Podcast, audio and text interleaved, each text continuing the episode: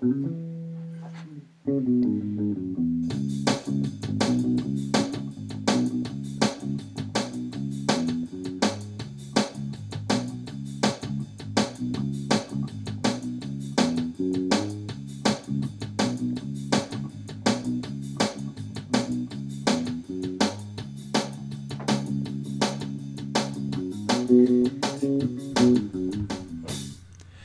to TA1, everything you want to know about adventure racing, then some.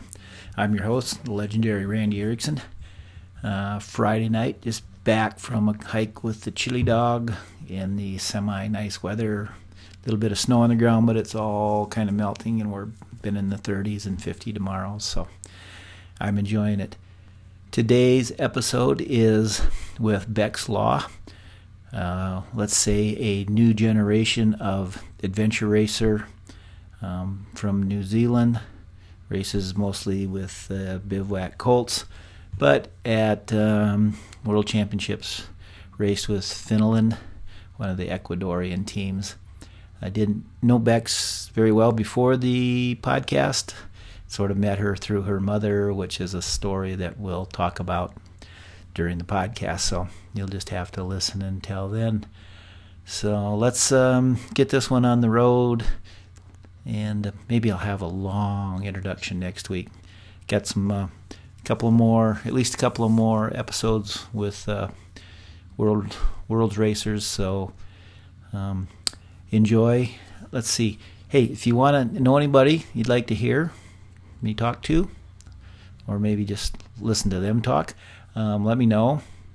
I do have a whole list of people um, into the new year. We got some interesting things I think coming on. Maybe have a new little segment coming up in a couple of weeks. We'll see how that works out. And um, hey, I'd like to get, let's say, three um, likes on iTunes. How about that? Before Christmas, for me for Christmas. So how's that sound? So uh, let's go. Uh, take chances go fast. You know what I mean? Go fast, take chances, have a good time with whatever you're doing um, or did over the weekend. Thanks for listening. Hey, hey I made it back, and I think everything. Oh, I think everything is working, so we're in good shape. So, good. You'd think after like 40 of these, I would have the uh, system figured out, but uh, sometimes.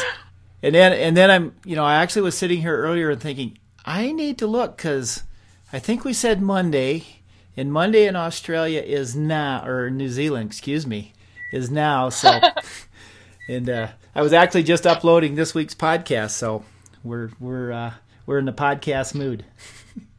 Oh, good. Good. Gosh, it must be hard with all the different time zones. It kind of is. I actually found a program where I can put in wherever somebody is, their their city, and then Rapid City, and then it print it it brings up a list so I can see okay, um, 5 a.m. in Czechoslovakia is you know 6 p.m. here or whatever. So then Yeah. and, and like I sent to you, you know, I said okay, these times work good for me because I try to find not in the middle of the night for you and not in the middle of the night for me. Yeah, yeah. so it's worked good so far. So cool. How are you? I'm good, really good. Yeah, hard getting back to normal life. Yes, I understand that totally. So the first week back at work was pretty difficult, but oh well, that's reality. So, um, I think I've told this story before, but when my wife Paulette comes home, like from a long, usually camping expedition or something, inevitably the first night she's up and standing in bed wondering where she's at. So, Yeah. are, is it that bad for you? Um, the first night after the race, I woke up and I had no idea where I was, but mm, not now that I'm home.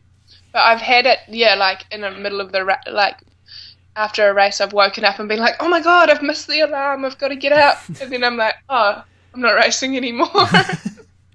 So, and is that um, a little disappointing then when you realize you're not racing anymore?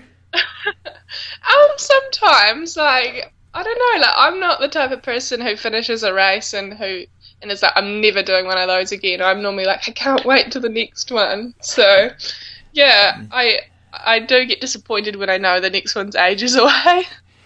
Well, it is kind of funny. I know people have been asking me what's next, and it's like I don't really have anything till July. So, do you have anything you get planned? Um, yeah, I've got Godzone, okay, which is the New Zealand race in February, so and then from there nothing till XPD in Australia.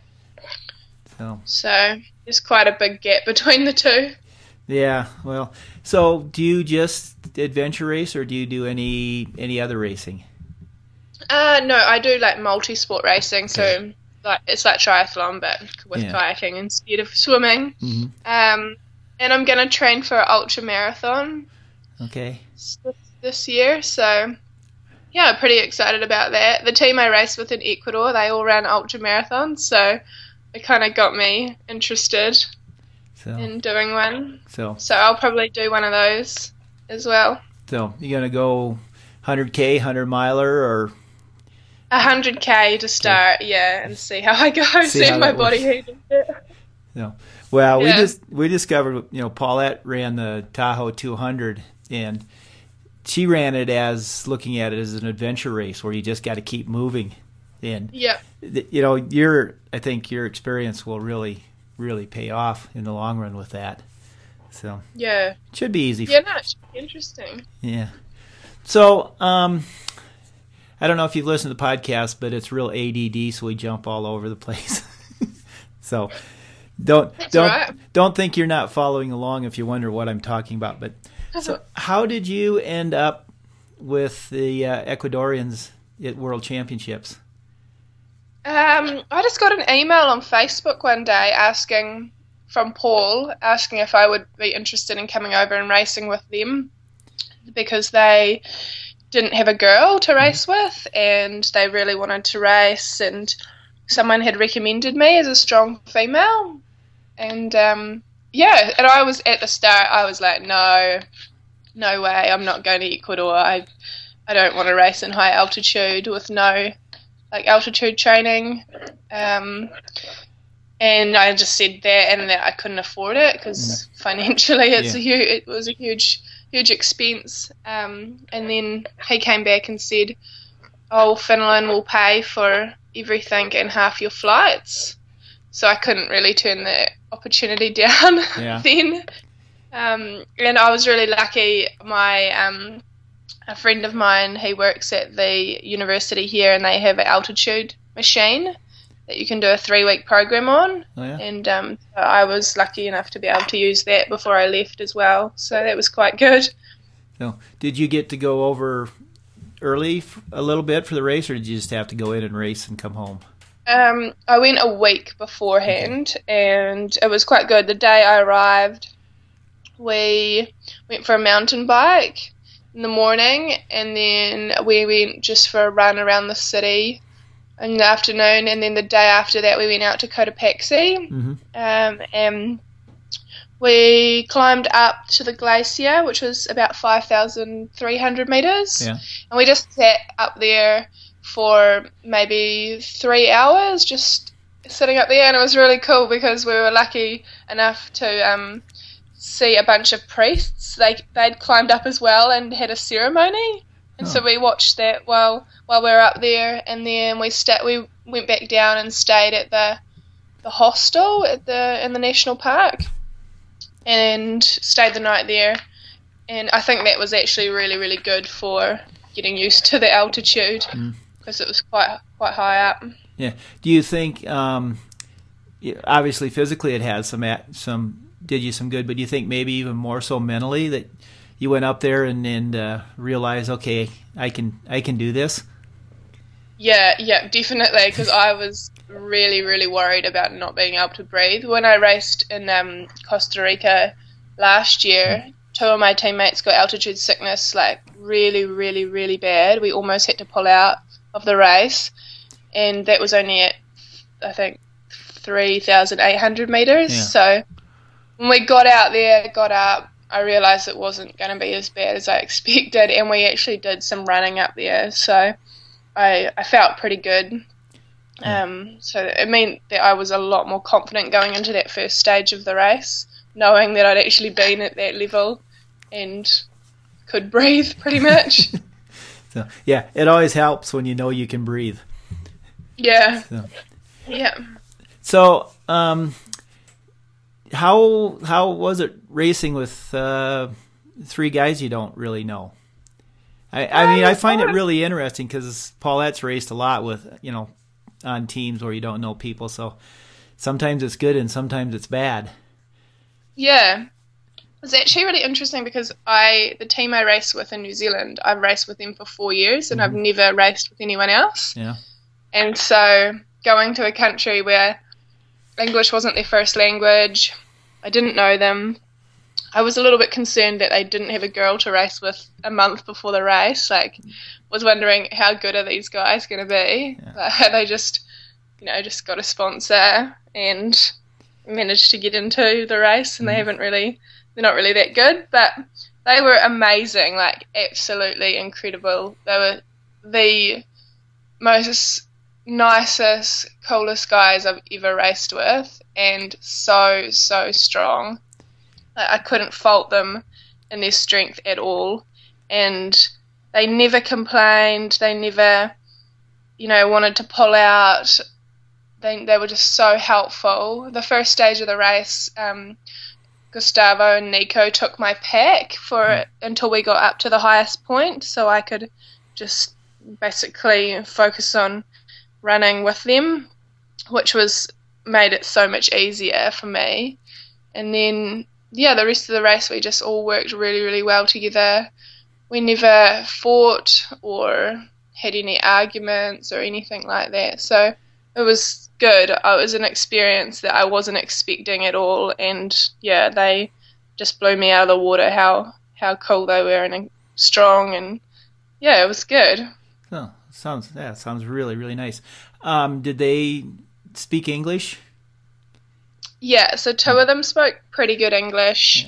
Yeah. Uh, one of them he had he spoke a few words, but I don't know if he understood what I was saying most of the time. Yeah. Um, the their English after about nine or ten o'clock at night got pretty much non-existent, and after about four days, they had they thought I was speaking Chinese. We we had some times where I would say something and they'd look at me and I'd say it again, and they're like, "That's not English." I'm like, "Yeah, it is." and they're like, "We have no idea." And some things like, I kayaking is my strength, and hmm. they haven't done a lot of kayaking, so I was trying to give them like tips when we we're kayaking and I'd say like dig your paddle blade in, and they would be like, "What?" like dig your blade in, and like using saying it like that, they didn't know what dig it in was or what a hmm. blade was. Okay. So yeah, their English was good, but it wasn't. It was basic English, but yeah. yeah. it was still good. So, yeah, we still had joked around and had fun and whatnot. Yeah, um, I know and the reason I asked is a friend of mine, Jennifer Moose, raced with a Brazilian team last year in Costa Rica, and oh, none yeah? of none of them spoke English. Um, yeah, and that I would be really hard, I think. Yeah, I spent a couple hours with her one day on the trail, just trekking with them because I think she was so happy just to hear somebody speak English. But uh, yeah, yeah, when I caught up with my team on must have been the third trekking leg. Mm-hmm. Two of my New Zealand boys. We t- we spoke. We must have trekked together for about two hours. Yeah. And we just talked the whole time, and it was so good, good to be able to talk to someone where I didn't have to slow my speech down or like choose my words of how what I was going to say. And after the boys, after we left each other, my team um, looked at me and they said, this whole two hours we've been trying to work out what the hell you've been talking about. we couldn't understand a single word. so I could speak about them in English in my normal speech and they wouldn't even know. Yeah. So, well, you know, I just uh, Rob's on this, Rob Preston's on this week's podcast, and he said sometimes the rest of you know Kyle and and Jason and Mary didn't know what he was talking about, and theoretically. Yeah you know they're all speaking English. So, but it's just kind of hard mentally, isn't it, to to always be you always have to think about what you're saying. Yeah, yeah. yeah. Or like I just really struggled to choose words that I thought they would understand, or mm-hmm. like if they didn't understand it, try, find another word that meant the same thing. Mm-hmm. Like when we were paddling in the ocean and it got really shallow, and I was like, "Oh, we need to get out further. It's too shallow." Yeah. And they're like, "What's shallow?" And I was like, "Um, the opposite of deep." and they're like, "What's deep?" Yeah. I'm like, "The ground's too close to the surface." I don't know how to explain it any other way. Yeah, yeah, it's it's that's interesting. So, um, so what was the best part of the race for you? And you're not allowed to say the finish. Um, I loved the first stage. That was probably my. I thought that was the most beautiful stage. Mm-hmm. It was, yeah, really like the scenery was just outstanding. Um, even though it was at high altitude, like I still felt pretty good. Mm-hmm.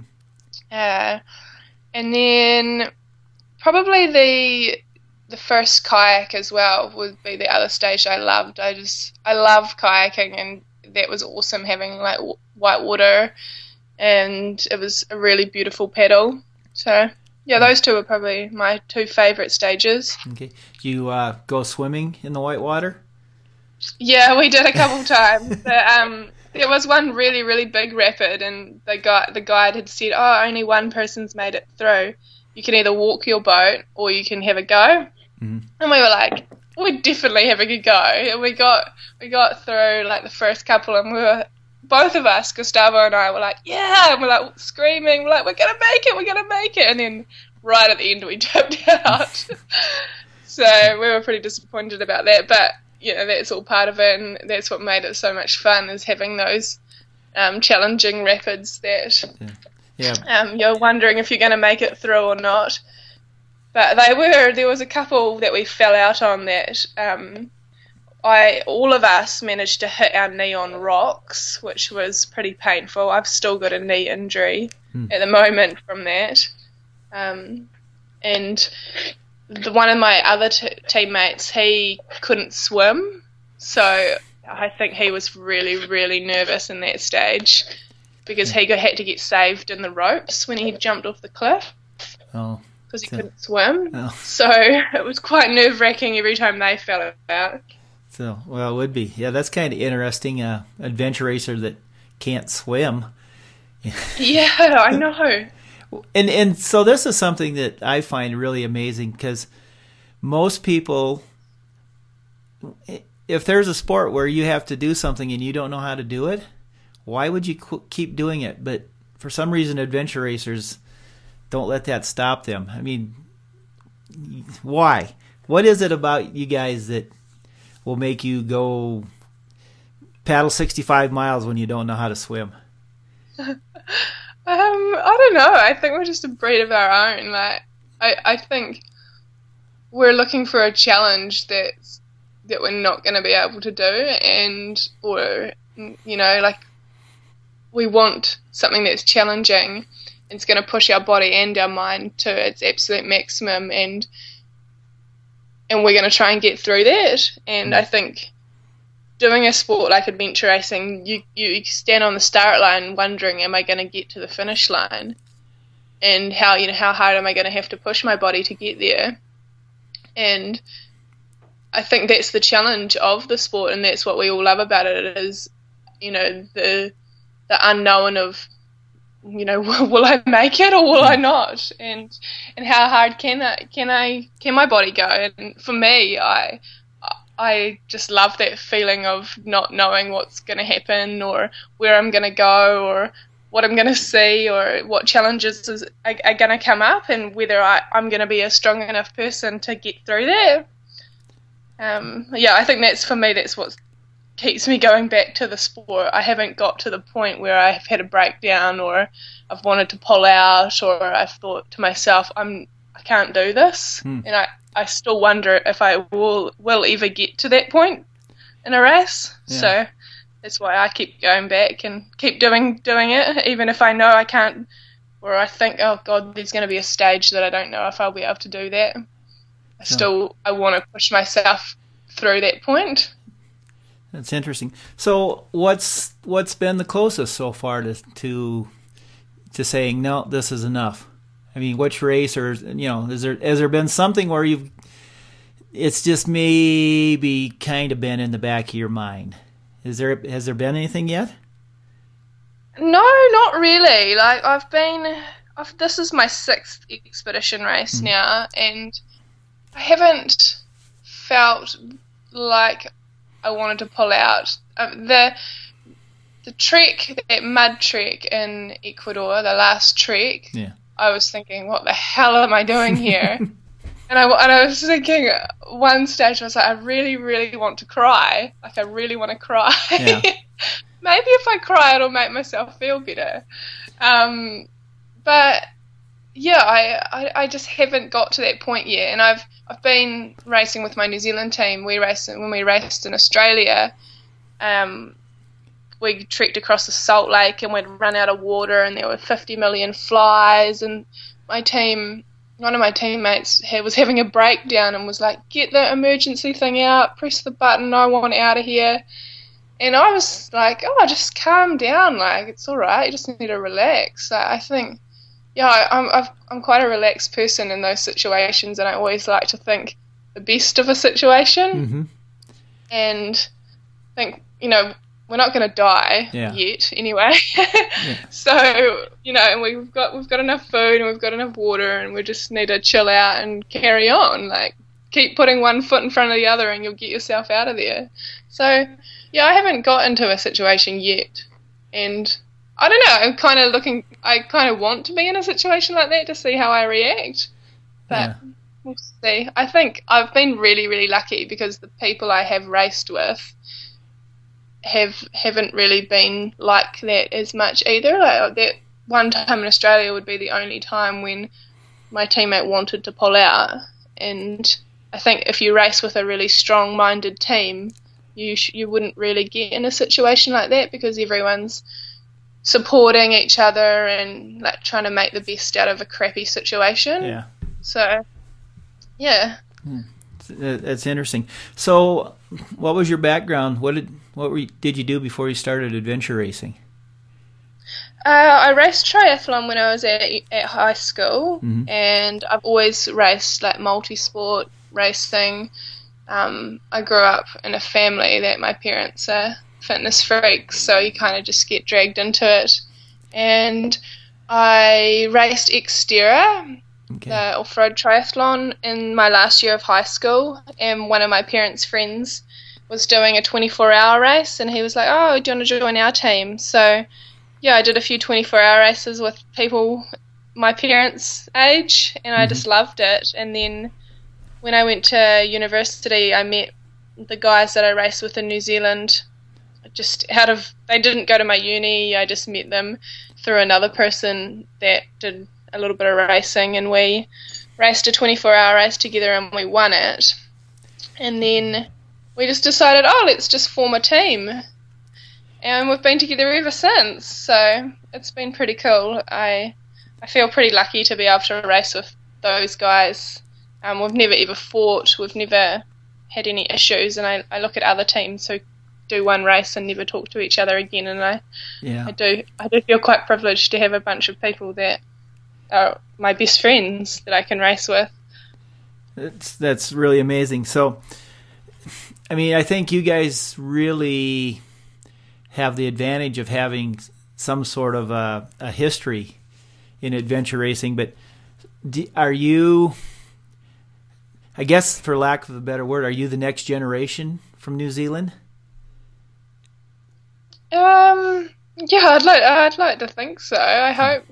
I think we we just have to see what happens. Um, for us financially, that that's what puts a strain on us racing. Yeah. Um, it's it's so hard to find a sponsor here in New Zealand that pays anything. Mm-hmm.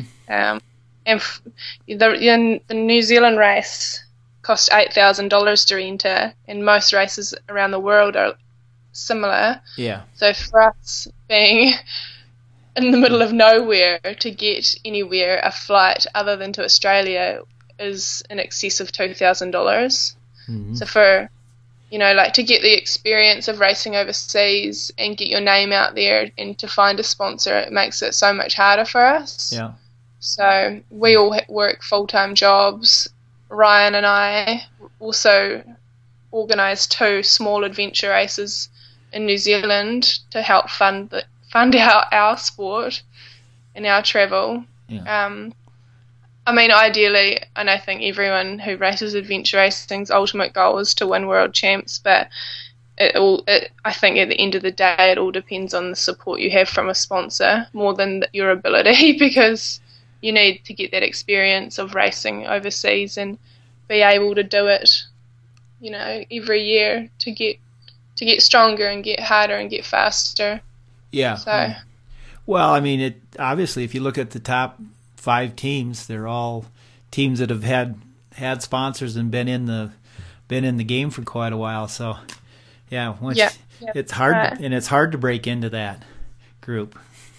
yeah, yeah, yeah, and they're and all of them are just part. They all only work part time. hmm Yeah. Um, So- so, yeah, we'll see. It would be nice to pick up a sponsor, but I don't. I don't know if it will happen anytime soon here in New Zealand, unless we find someone that's international. Well, but I mean, you you do have the advantage of a team being a team, which Yeah, is right. huge. Um, so, it- what you said you've done what five expedition races as a team? Uh, I've done uh, six in total, and I've done five with my team, my New Zealand team. Yeah, and is it always the same the same four of you? Yeah, mm, Yeah, and Yeah. that and that's you guys was the group at last year at Costa Rica, right? The, yeah, that's right. so, um, well, I mean, you do have that going for you. Yeah, But um, so here's here's a question that's kind of a new one for me, and I don't I'm, I don't assume that you're a, a student of the sport, but is there a race and or a team from whenever that you would love to have been with? You know, somebody in the early days of, of an eco challenge or something.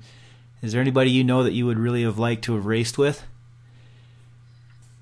Um, probably would have liked to race. I don't know what their team name was called, but it it was an eco challenge, and it, they had a Kiwi guy, Neil Jones, in it. Mm-hmm. Um, and they raced the eco challenge, and I, yeah, I would have liked to do the Southern Traverse in New Zealand. I think that would have been an awesome race, and I think it would. It sounds like it was a lot harder than the what the Godzone is now, and I, I like races that are really hard. So, um, yeah, I would have been quite keen to have done that.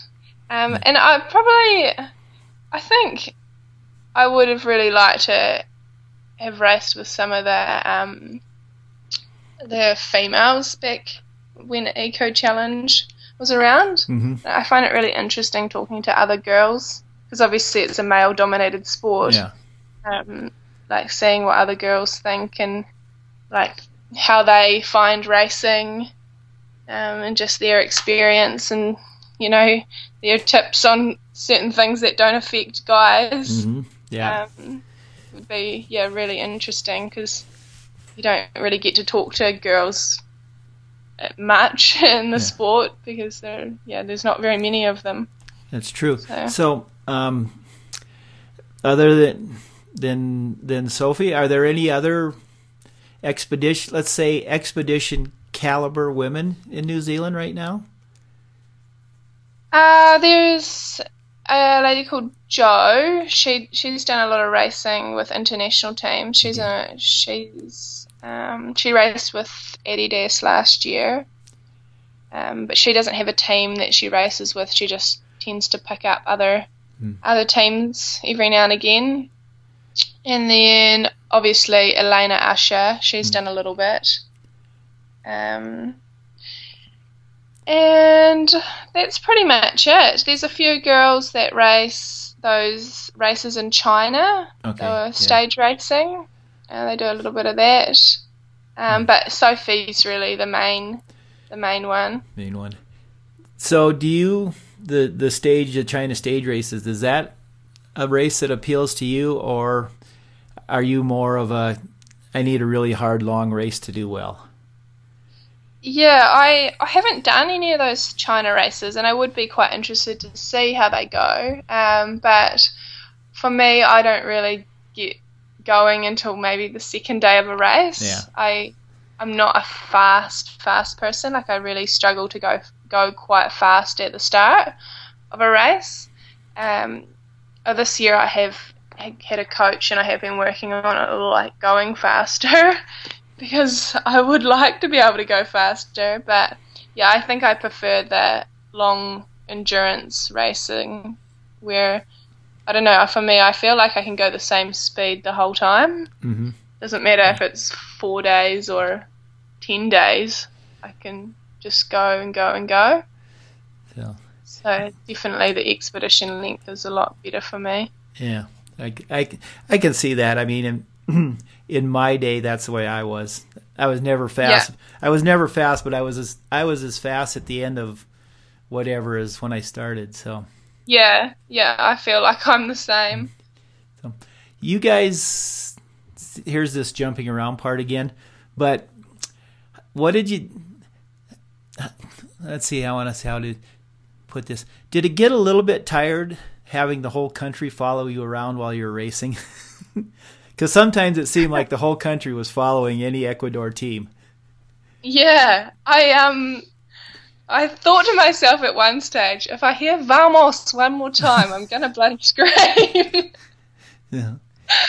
but I actually really liked it. Like it was something that got your spirits up. Like you don't see that in New Zealand, Mhm. and I the for me crossing the finish line was an absolutely incredible experience, and not mm. because we were getting to the finish line, but the amount of people and media and photographers and people just chanting Ecuador was absolutely like I can't even describe what it was like. Like. It was an unforgettable experience, and my my teammates had tears in their eyes, and I think obviously because they were from Ecuador and the support that they were getting from people they didn't know. But I just thought it was so amazing to see that.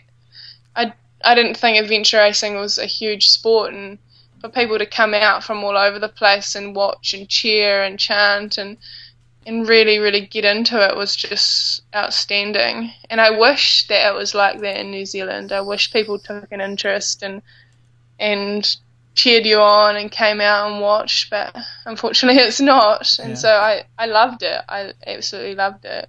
Yeah, it was. I was. I was there when you guys finished. In fact, when I d- went through and made my list of top pitchers, I'd have to put your finish line pitcher at, number three because there were kids and there was old ladies and there was media and and they just they, uh, they were pumped for you.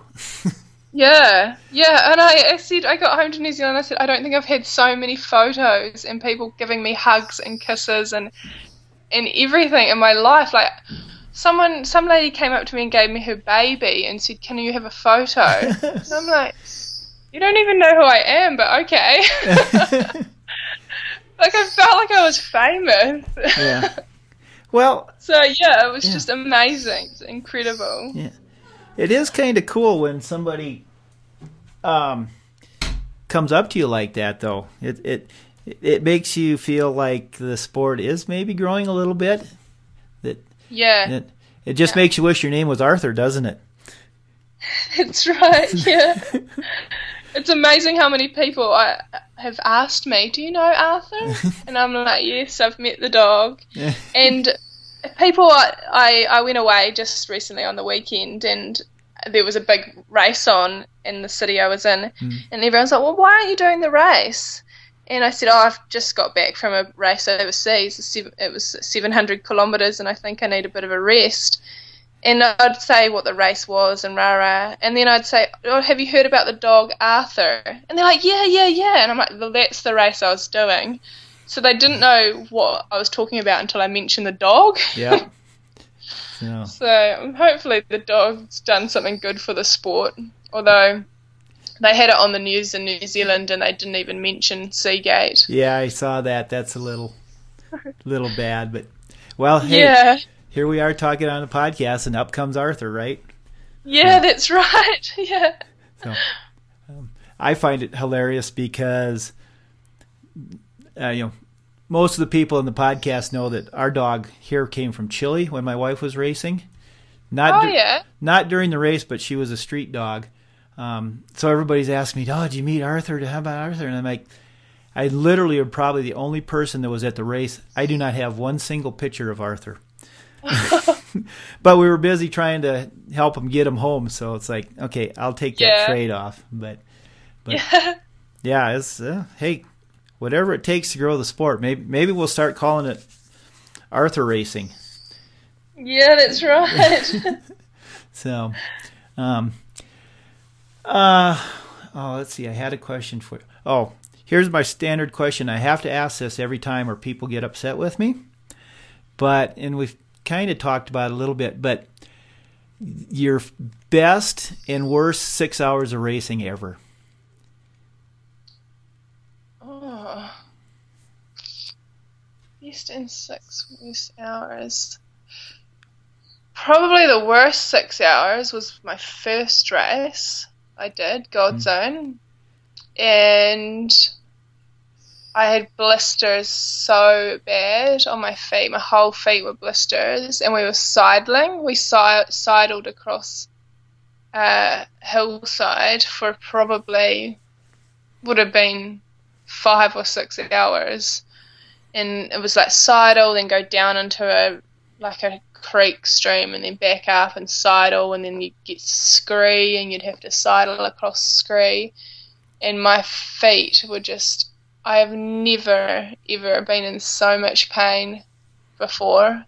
I got into the transition and I burst into tears and there was a film crew from Australia filming us and all they wanted was just to get get that camera in my face and I was crying and crying and crying and I couldn't stop. Like I was saying to myself, Bex, just buddy man up. Like it's gonna be all right. Like just stop, stop crying. And I was, tr- I just couldn't stop crying. I was just, it was about day five, and I just, no matter how much I tried to stop, I couldn't stop crying. So that was probably the worst six Yeah. hours of adventure racing, and the best six hours. Um, just trying to think. Probably. Hmm. That's a hard one. It is. Um, Well, it you, you can think about it here for a second, but I will tell you that you are like every other adventure racer. The hard six hours comes easy. Everybody knows that one, and then when they start to think of what the best one is, it's it's like, uh, what is that? So, and I think it's just because there's so many that it's yeah, yeah. I'm trying to think. I can think of another worst one. That was in Costa Rica. well. the ta- police found us and got us lost. Um, um, I think probably the best six hours would also have been my first race. And we had a kayak. It was it would have been about fifty kilometers, I think. We had a tailwind, Mhm. and it was quite choppy. And we it was on the lake, and we rode like so many little waves. And just crossing the finish line of our first race, the feeling, I don't think I'll ever forget that feeling of, of crossing the finish line. Mhm. So the kayak would have been probably about six hours. And we, my team that I race with in New Zealand, that's our strength is pedaling. So we're Mhm. quite a strong pedaling team.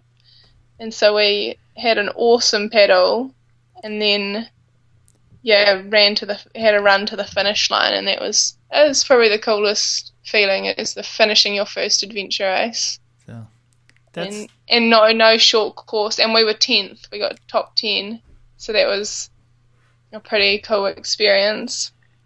Oh. Yeah, that that that works. So, um, so I just got a couple of more things, and we can't can't not talk about your mom. so, everyone seems to know my mom. I don't know what she does. well, did didn't you hear the story? Because you, your tracker wasn't working and she didn't know where you were. So Oh, she's she's following the the coverage on Breathe magazine. So she emails Yeah. Joel in Canada. Canada or Joel sends me a message. Can you find out? So I talked to Lewis, who had just seen you at the transition, and he said, "Yeah, yeah, you're tired. You're fine. You're you know blah blah blah whatever." So then I went on and did an audio update for your mom and let her know that you were okay. And then she said, Oh. "Thanks for letting making her the most famous mom in New Zealand and Canada, I think." But so, but I mean, um, what does she think about you doing adventure races? I mean, you said you you know they basically got you started, but um, and, and obviously she probably worries a little bit. But what does she really think? Oh, she loves it. She is like my biggest supporter. Yeah. She just fizzes on it. I just can't believe how how much she loves it. Both my parents. My mum, she's the one who's or she she worries during the Yeah. race and she says that she sleeps when I sleep. And she said she she thinks like as soon as she sees the tracker stop, she's like, okay, they must be sleeping. And then if it doesn't start moving again, she's like, oh my gosh, something's happened. um, yeah, she just oh, she wants to know like every story and everything that happens, and she just loves it. I I remember when I crossed the finish line in Australia, one of the guys had said, "Oh, I just heard your mum having an interview." in, on Breathe magazine, and I was like, "What are you talking about?" Like, and I'm like, "I'm pretty sure it wouldn't have been my mum." And they're like, "Yeah, she's Canadian, right?" And I'm like, "Yeah." And yeah, she, sure enough, that's my mum. Yeah, and then in Costa Rica, she organized, she emailed the race organizers and said, when we'd gone round and round in circles for about six hours, I think something's wrong. Can you please go find them? Mhm.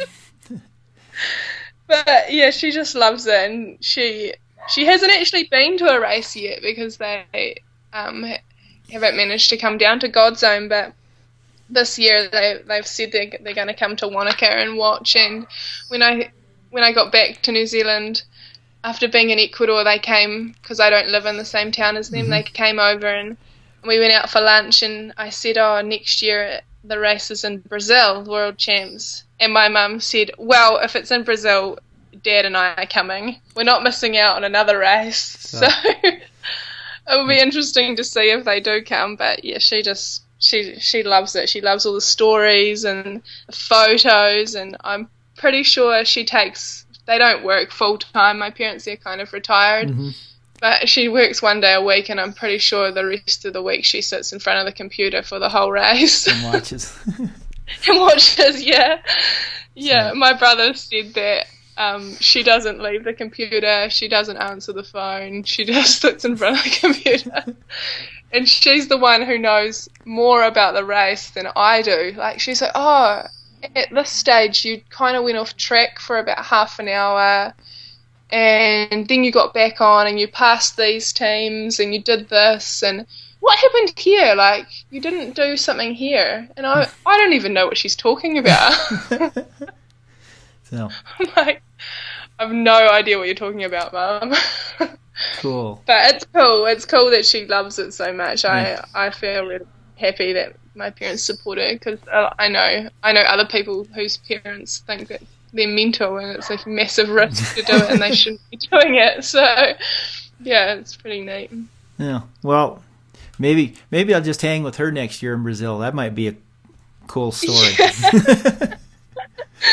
Yeah, yeah. She'd love it. So, well, cool. This has been been fun. Um, I- Yeah, I'm thanks, glad you Glenn. remembered, and I'm glad I was here to uh, say, "Oh yeah, here we are." So, but um, so thanks. Uh, you know, good luck. Uh, next, well, let's see. You only what two months? You're racing again, so that'll be exciting then. Yeah, mm, you're not planning on coming coming to New Zealand anytime. Uh, I wish. You know, you know, put in a good word with the race directors. I'm always willing, Yeah. willing and, and able to go, but uh, you know, it's kind of like um, being a racer. You know, with uh, Breathe Magazine. We're really, really working at um, doing some different coverage and and uh, some things that actually maybe we could actually get paid so we could go to all the races. Yeah. but Yeah. uh, So you guys in the same boat as we are. you Pretty need much. someone to pay. yeah, You Yeah. but it is. I mean, we had we had more views, page views this year than we did last year in Costa Rica, and it was huge last year. So Oh, that's good. Yeah, and I actually had people, uh, a couple of guys come up to me at the award ceremony. In this, okay, you get handed a baby. They walk up to me and say, "Are you legendary Randy?" And I'm like, uh, "Yeah." It's- We love your coverage, and they said Breathe Magazine is where they went when they wanted to know anything. So Yeah. at, at least, That's at least we're getting there. So Yeah. maybe we'll make your mom a correspondent for us. She'd love that. She subscribed to the magazine. She's So- like, I get the magazine now. Cool. they send it all the way to New Zealand. So well, perfect then. So Yeah. All right. Well, thank you. And, uh, you know, always end the podcast by telling people to go fast and take chances, and that, that goes for you too. So, Thank you. Thanks for Yeah. the interview. so, thanks for talking to me, and good luck. So, Cheers. We'll, We'll- see you at the next one. we will. Eventually down the road, we, we all meet up again, right? That's right. Yep. So, Yep. all right. Bye bye. We'll catch you later. See ya. Bye.